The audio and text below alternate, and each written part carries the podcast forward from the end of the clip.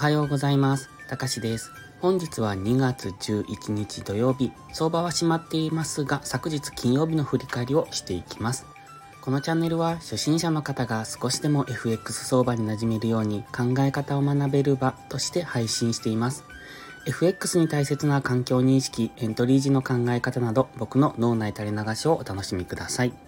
まずは昨日の値動きですが、昨日は日銀総裁人事が雨宮副総裁との憶測が強かった中での事前予想に名前が挙がらなかった元日銀審議委員の上田和夫氏が起用される見通しということでドル円、クロス円ともに大きく上下しております。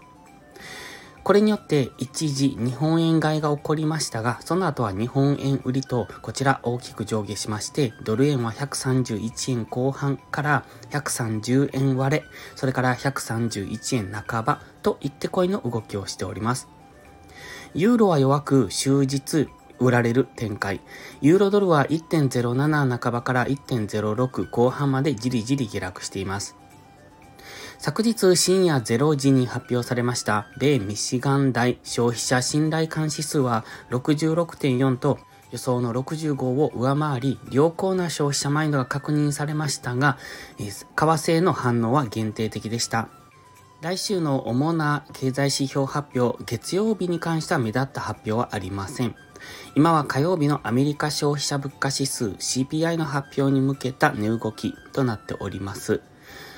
要人発言など他の指標発表で、乱高下しやすい試合ではあるんですが、相場は全体的に懐疑的な見方をしている、そんな感じですね。発言に関しても指標発表に関しても大きく動いたりはするんですが、やはり行ってこいの動きで明確なトレンドにはなりにくいというところで、相場としては、あの、今はドルが高くなるのか安くなるのかっていうところをまだ見極めている、そんな動きをしているように見えますので、火曜日のアメリカの消費者物価指数でトレンドが出るのかっていうところに注目していきましょう。では来週月曜日のトレードポイントについてですが、ドル円はレンジです。1時間足単位で上限が131.8ぐらい、下限が130.5ぐらいというところでのレンジになっておりますので、そのレンジを意識してトレードしていくのがいいと思います。ユーロドルに関しては昨日じりじりと下落中。ただこのまま下落が続く可能性もありますが、ドルインデックス次第というところで、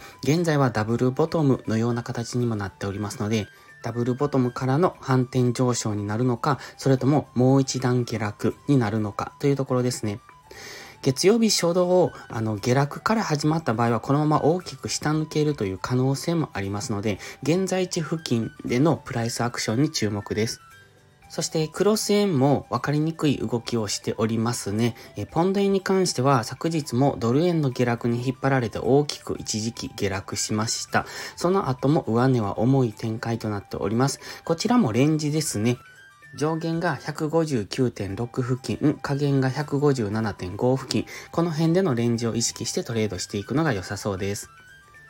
それでは本日はここまでです。ポストプライムという新しい SNS で有料投稿もしています。環境認識が苦手な方、トレードに根拠が持てない方、コツコツドカンで負けてしまうという方、そんな方におすすめです。